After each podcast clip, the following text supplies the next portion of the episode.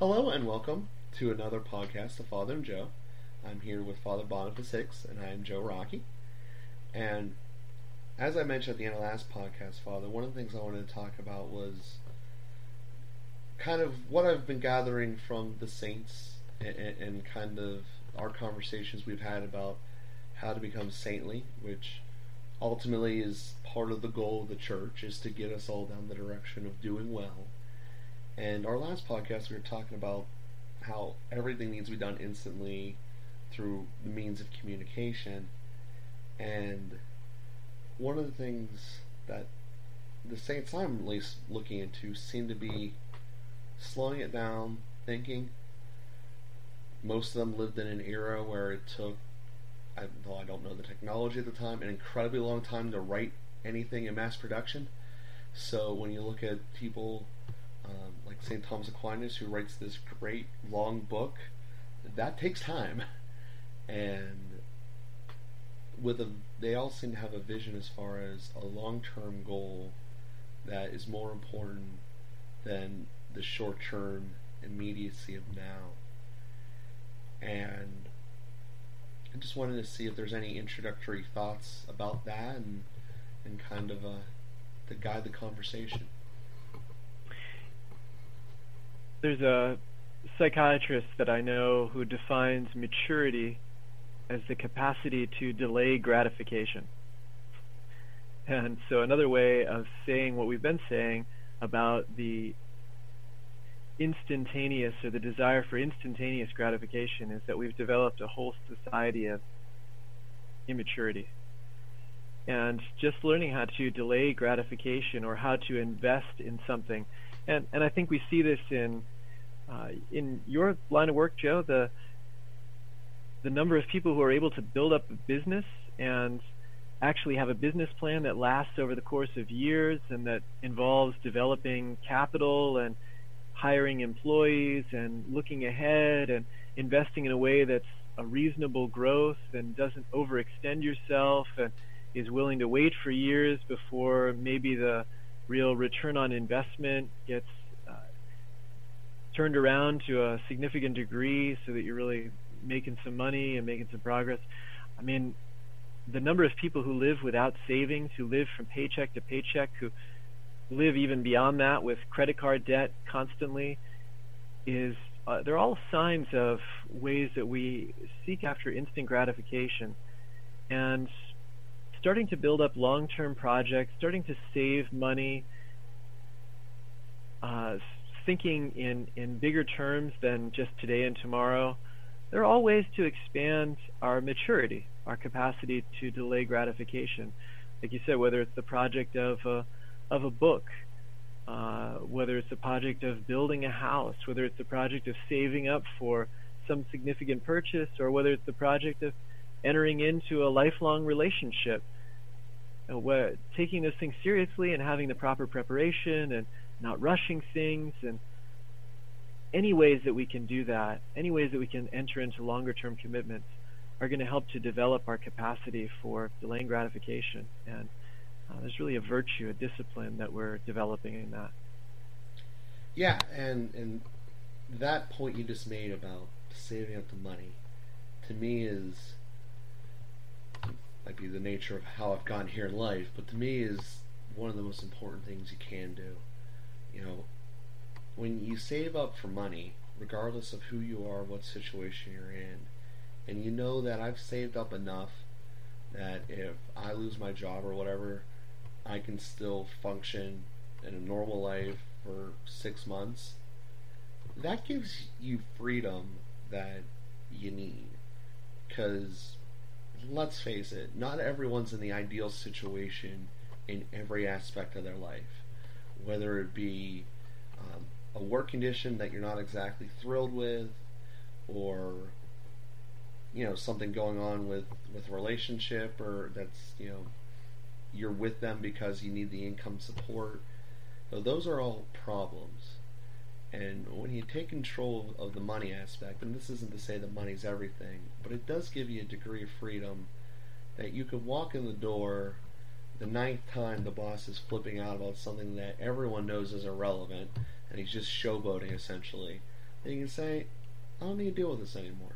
I'm out. And you know that you also now have six months of freedom to find a situation that will be right for you. And I, that's one of the things that, that I've found going through it that is really beneficial. And then, you know, getting it from six months to a year, then a year to two years, then two years to three years, and then one time day you wake up and you realize you've gotten that number high enough that I'm probably not going to live longer than it, and you don't need to work anymore. So that's that's the definition of saving for retirement. But most people don't look at it like that. You know, it, it starts with, okay, I need to save enough to be able to go that if I don't get my paycheck next week, I'll be okay. And sometimes the easiest way to do it is just break it down into days. You know, this is how much I spend in a month. Divide that by 30. This is how much I spend every day on average. And then just go, okay, how many days have I saved up for?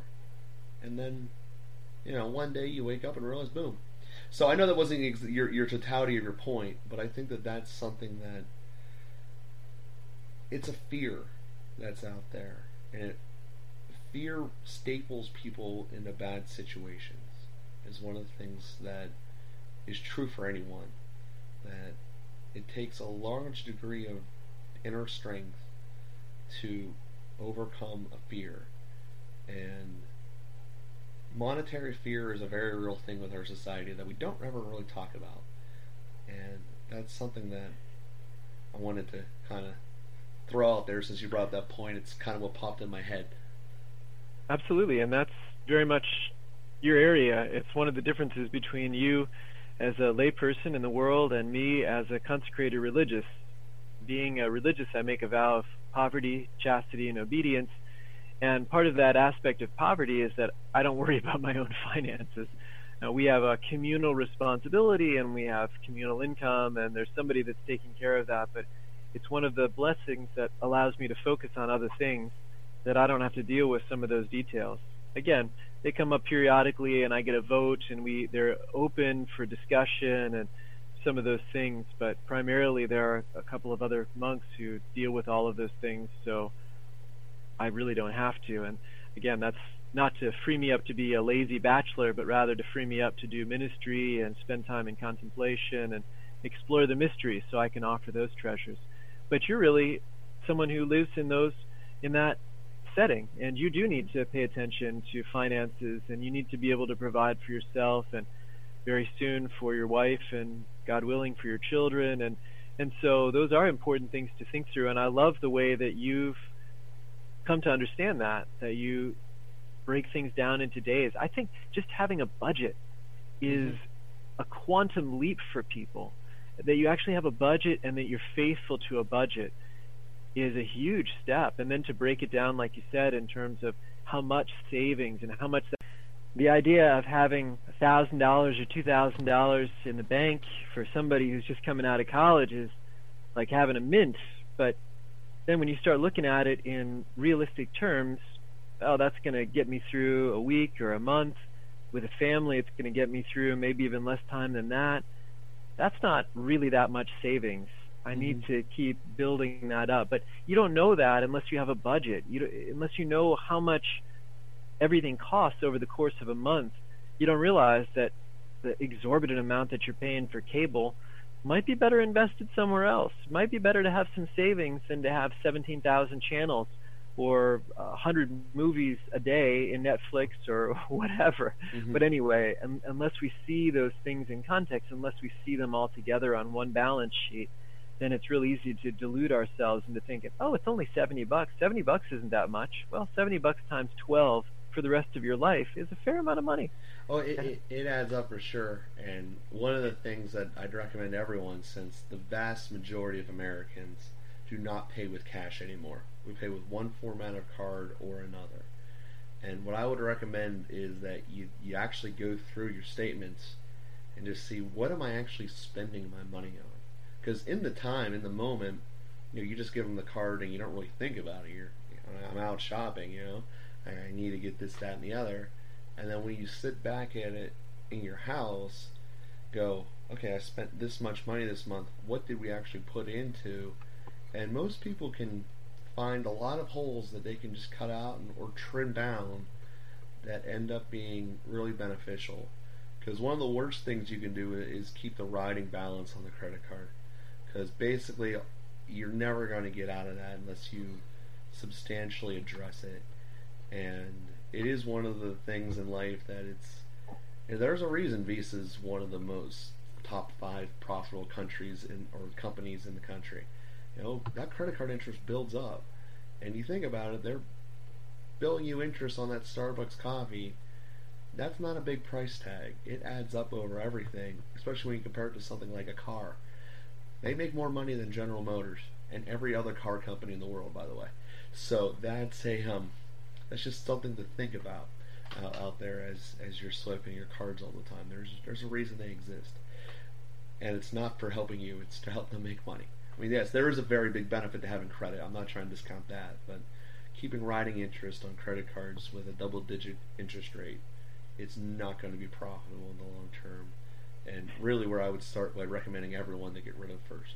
So, side story.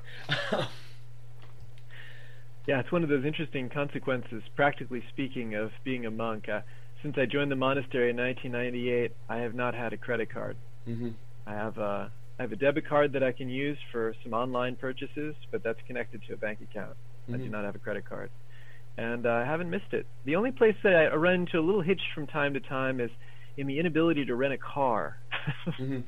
Sometimes, because they won't accept debit cards, the the majority of them anyway. So, but yeah, you can get along just fine.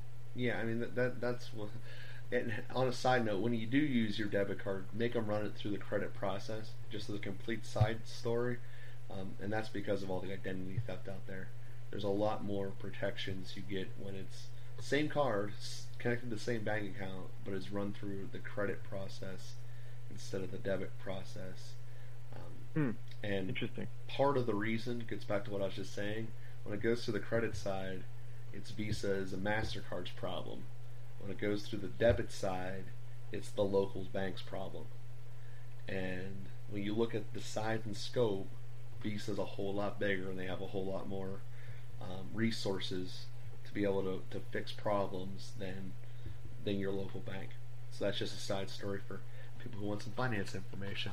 So one of the things that that I also wanted to get to in this conversation was a converse was something that came up during our wedding planning, and it was going back to what you were saying about immaturity um, earlier earlier in the cast was that sometimes as we were growing up, you don't realize you're capable of something, and you still have the framing you thought when you were five that, oh, I can't bake something, that's what mom does. Or I don't know how to grill or drive or whatever. You know, it's there's just a list of stuff that you get when you're five that that's what adults do. And then one day you wake up and you are an adult and you realize, oh, I guess I can do this. And I think that everyone has their own examples of that. But one of them that didn't dawn on me until about a week or so ago is when we were in our man- marriage course and they were saying, you know, the most practical thing you can do to prevent uh, a divorce in your marriage is to practice natural family planning. And the statistics on that is only 2 to 4% of couples who actually do that experience a divorce. So I'm like, all right, that's interesting. And she's talking about how that's a correlation, not a causation. So she's starting to rattle off things that might actually be causing this.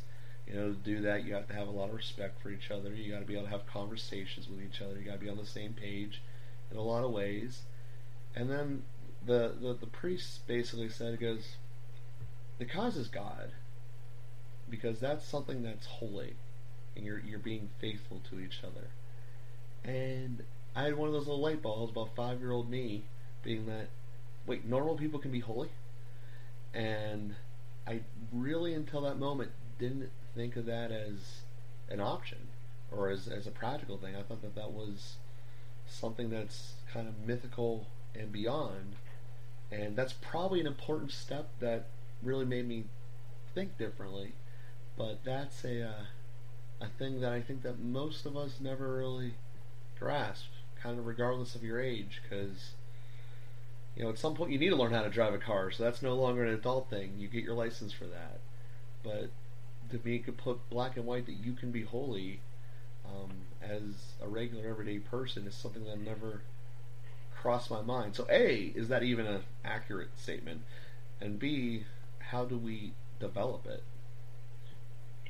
Well, let me take this from another perspective, Joe, and say that if you're baptized, you're not a regular everyday person. That being baptized changes you to the core of your being and consecrates you to God in Christ. And that's I think that's really the root of the problem is that we've lost a sense of what baptism means.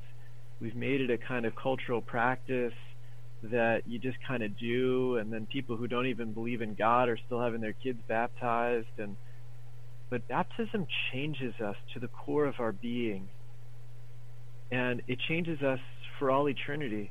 And it changes us into members of the body of Christ. We're grafted onto this tree of Christ, and we have divine sap flowing in us.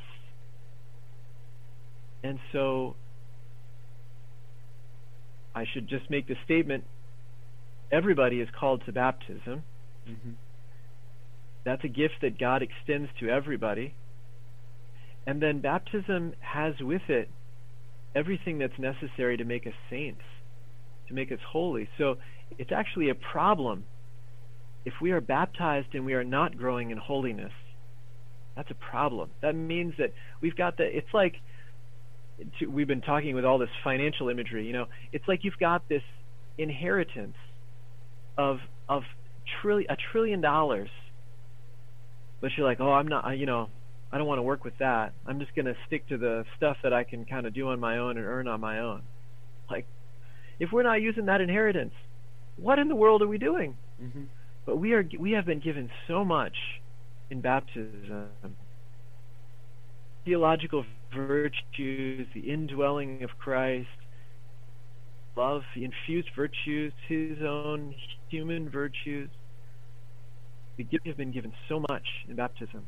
If we're not using it, what are we doing? One of the baptized is also given everything that's necessary to become a saint. So, Father, my question for you here is kind of down the direction that we go with everything is how you know we yeah how do you become more holy and that might be a really rudimentary elementary question that i'm just obviously missing on the wall but i, I just dawned on me i can do it the next question is how can i well and the answer is kind of everything that you would expect. Uh, live the gospel. That's the essential thing. We have to make the effort to live the gospel. And that is the whole range of things. Maybe a simpler way to say it is that we take seriously our discipleship, that we really become disciples of Christ. What do we see in the gospel? We see that the disciples, the apostles, spent their time with Jesus. They walked with him, they listened to him, they tried to act like him. They did as he did. So that's the very simple summary response. And then we can start peeling the layers. Well, how do you listen to him? How do you talk to him? What did he do? How do you act the way that he did? And those are all the kinds of things that we've been discussing over the last several months in terms of prayer. Mm-hmm. When we take time in prayer and we speak to Jesus, when we read from sacred scripture and we allow him to talk to us, when we take time in silence, and we allow the resonance of his voice to kind of rise up from our hearts.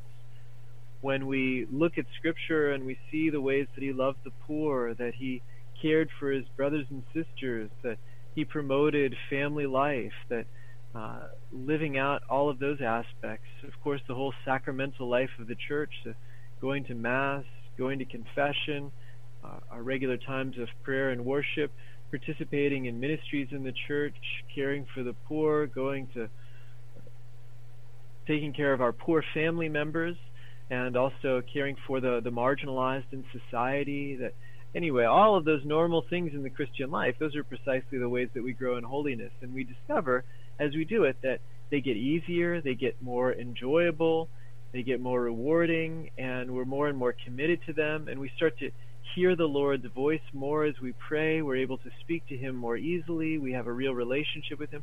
All that just kind of develops over time. It's certainly a life project, and so we shouldn't expect instant results to return to that theme. Mm-hmm. But as we enter into that life project of discipleship, we find that it really grows, and our freedom expands, and our charity grows, and we become more holy. Simply said. Fair enough. Um, so, um, yeah, that, that was one of the things that, that, that, came to me that you know I didn't even think of, and uh, and and you know, so so so natural. A couple questions came out of there was one of the, the ways is just kind of live Christ every day, but don't necessarily talk it. You know, just do it, and people will go off of your example. And that has become very prevalent in the business world.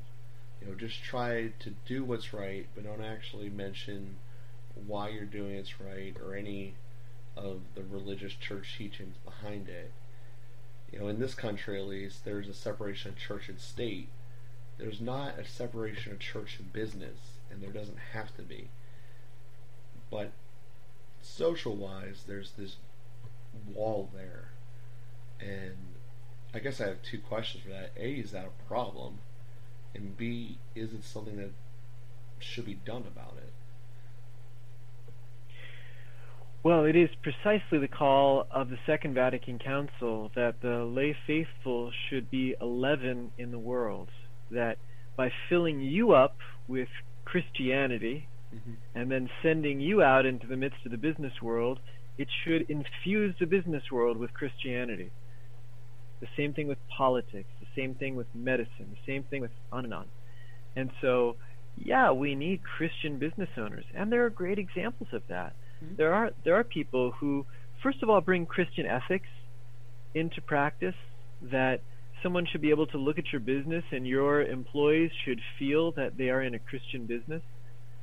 I know in our own work at We Are One Body Radio, obviously that's very explicitly Catholic, but it's also a business. We have wages, salary, we have uh, human resource uh, manual, we have business practices, and we had to develop all of that, and we did our best to use Catholic social teaching to guide us in that. So we have like we have a day of recollection, for example, for our employees. Right now, during Advent and Lent, every year we have a day of recollection. We provide uh, opportunities for ongoing formation in terms of faith development. And, uh, we we certainly work hard to provide a living wage and to provide wages according to the the mind of the church, uh, the the kinds of benefits that we offer and the things that we support as a business. All of these things are guided by Catholic social teaching, uh, and then what businesses support in terms of charitable outreach, uh, the kinds of discussions that we have in the workplace, the sorts of virtues that we expect or the way that performance evaluations are done, all of these things can be guided by by our Catholic faith. And so there's a lot of opportunities to bring Christianity into every dimension of our lives. Mm-hmm. So um, that's that's one of the things that you know I've been trying to, to figure out of, of how to do that.